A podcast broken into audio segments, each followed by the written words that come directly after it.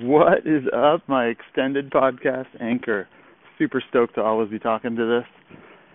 And this is week two, day 14, July 19th. Rob Flaska, day 100. That sun is right in my face, and it feels amazing. So today I listened to Gary Vee's podcast on uh, parenting and setting your kids up for success.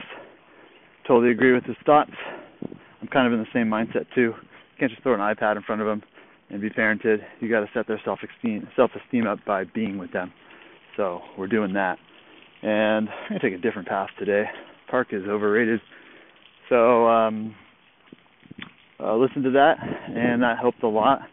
Just solidifying what we're already doing as parents. Uh, very happy with the way we're parenting our children. Every now and then they get the TV for our own sanity, sure. But overall, my wife does a phenomenal job of giving them great experiences. I do so. I'd say I would also.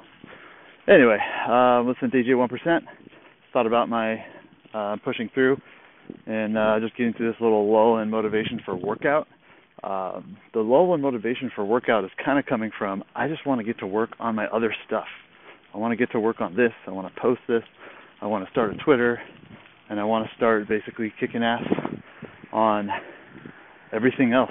So my work has been really stressful lately.